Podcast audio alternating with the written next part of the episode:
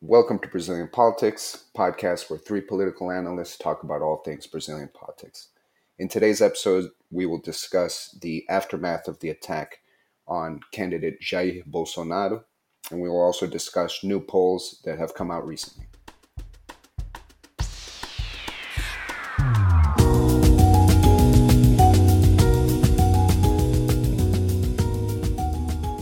Welcome to Brazilian Politics. I'm Michael Lopez. I'm here with Lucas and Thiago Aragão. How are you guys doing? Hello, guys. Good morning. Hello, everyone. Good morning. Well, obviously, this week we have a very important subject to discuss. Um, last Thursday, leading PSL candidate Jair Bolsonaro was brutally attacked while campaigning in the streets of Juiz de Fora, Minas Gerais. He was uh, stabbed in the abdomen by an attacker uh, since the attack, he's been in the hospital in intensive care. He's been undergoing surgeries. It looks like he will come out of it and recover, but undoubtedly, this event has a huge impact on the electoral race. I wanted to get an, an idea from you guys of how this changes the dynamic of the election. Michael, it was a bizarre, surreal event in this already aggressive and, and very polarized uh, presidential election in Brazil that showcases how the country is, is, is divided among narratives and, and messages and how there is a sense of, of, of lack of, of respect for, for the other side and how a lot of, of political views in Brazil want to impose their, their, their ideas in, in, in such a, a divided country.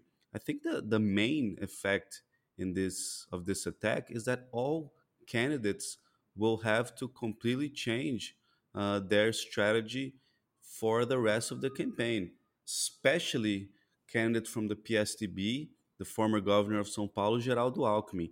In, in the beginning of the television ads, which began on August 31, so in the first week, he was heavily attacking Jair Bolsonaro on, on TV and on radio.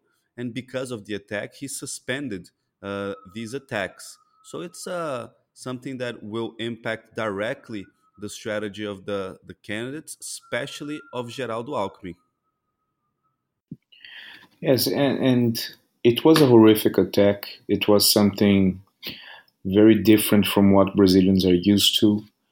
Uh, there's it's a, an attack full of symbolism there's also a big question mark from the police whether the attacker was a lone wolf or whether he was involved with uh, other people in order to perform the attack. But the main point is that, uh, yes, it really changes the dynamic of the campaign.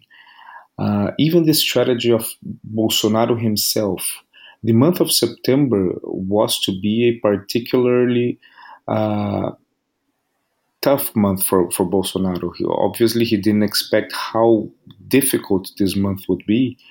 Uh, but electorally, this is the month that he had basically zero exposition uh, previewed for himself.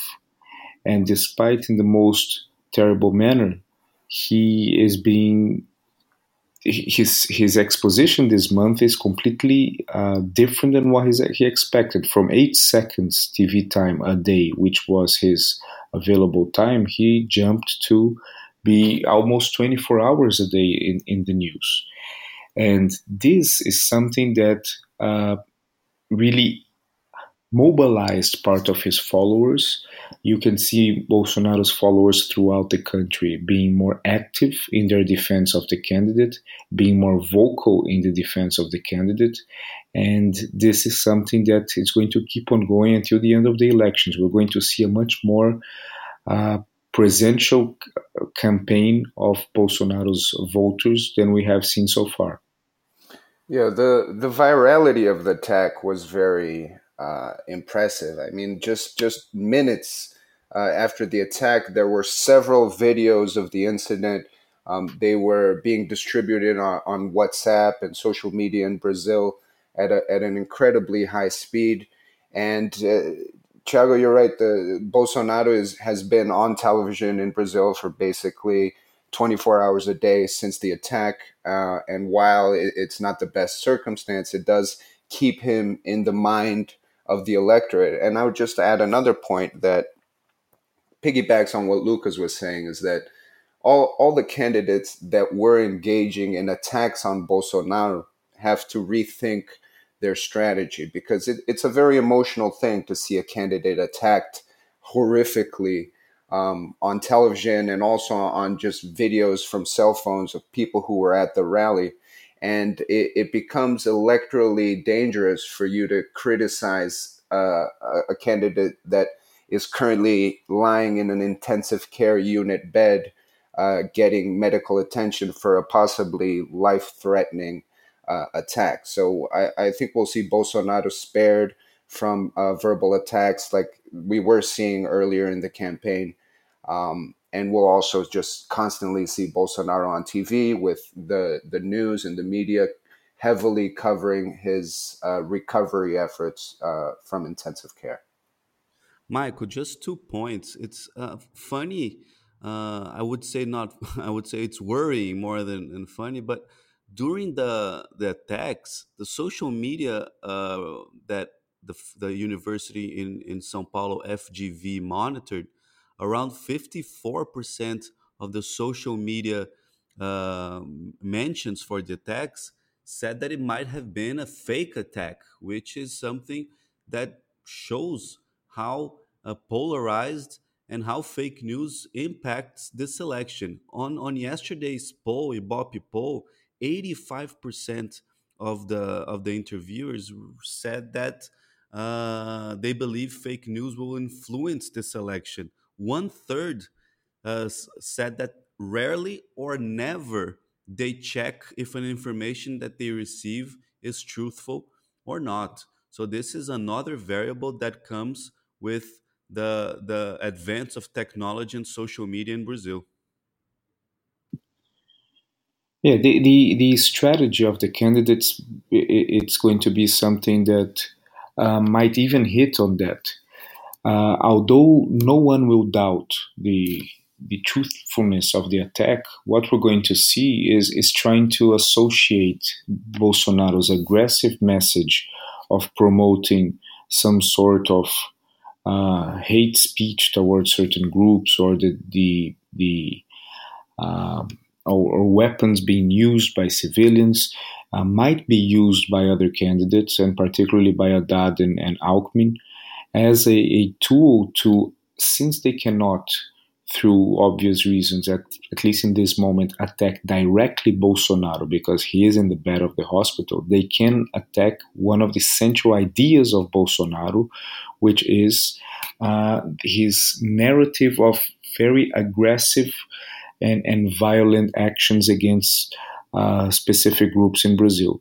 So this is something that can be used as the strategy in the in the short term and it's something that it's something that we saw very early on. Um, I, I, know that uh, candidates will suspend their verbal attacks, but in the in the very early aftermath of the attack, we saw uh, some people uh, from the PT. There was a, a, a social media person from the PT who on Twitter said something to the extent that oh, Bolsonaro uh, got what he deserved because whoever spreads hate will get hate or something like that.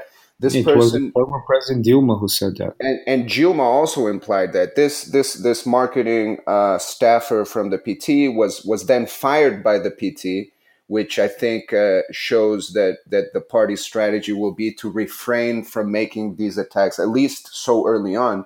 But you're right, Dilma, in her first interview that she gave, uh, that's exactly what she implied. And Michael, I disagree uh, with with one of your points uh, regarding the, the, the attacks uh, and the strategy of the candidates. I think that, of course, they have suspended the attacks in the immediate aftermath, but I believe that they might come back a little earlier than expected, especially uh, with the rejection rate of Bolsonaro, according to the polls yesterday, continue to be high.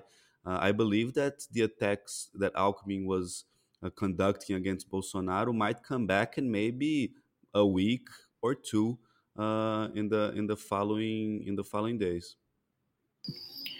Yeah, and, and this is a this is a very good point indeed because if this happens, if we see this anticipation of attacks targeting again Bolsonaro, um, it's going to be very hard for him to to leave the the area of the bandwidth of votes that he has at the moment because um, the the effect of the attacks that Alckmin were, were, was making against him before the attack was something that was really working according to the polls.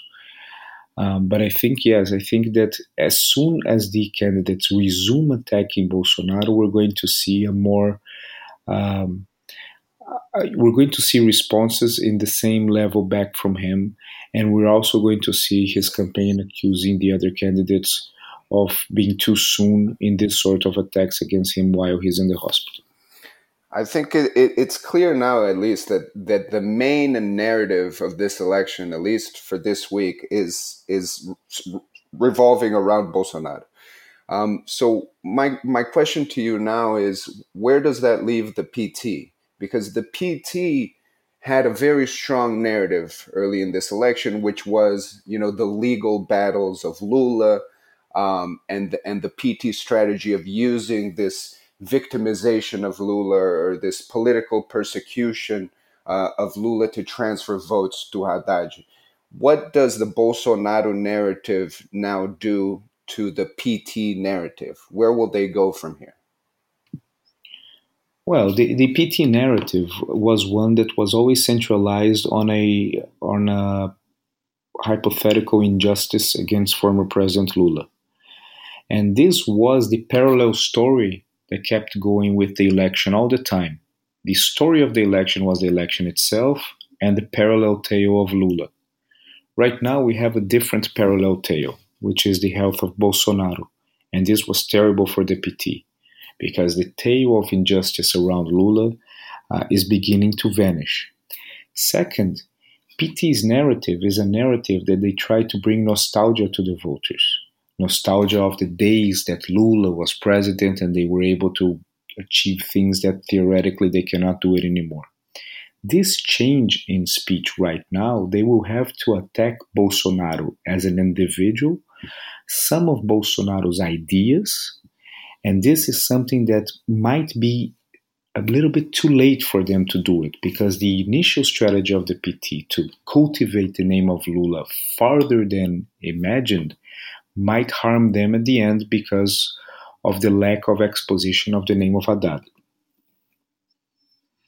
Well, my take is that, and I've said this before on, on, on other podcasts, the, the PT is delaying uh, Haddad's confirmation, which will, will, will probably now be a little bit quicker uh, because of how Ciro is advancing in the polls and just because there's no way out. But I think the main strategy of the PT is to keep Lula alive in order in order to energize the base and to keep their number one priority alive, which is to elect congressmen.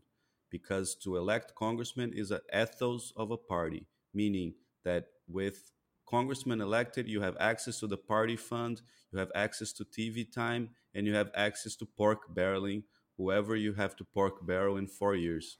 And with Lula still in the imaginarium of the population as a candidate, in the public opinion perceived as a candidate, the longer this lasts, the longer the base is energized, the longer we have a, a possibility of seeing the PT elect congressman.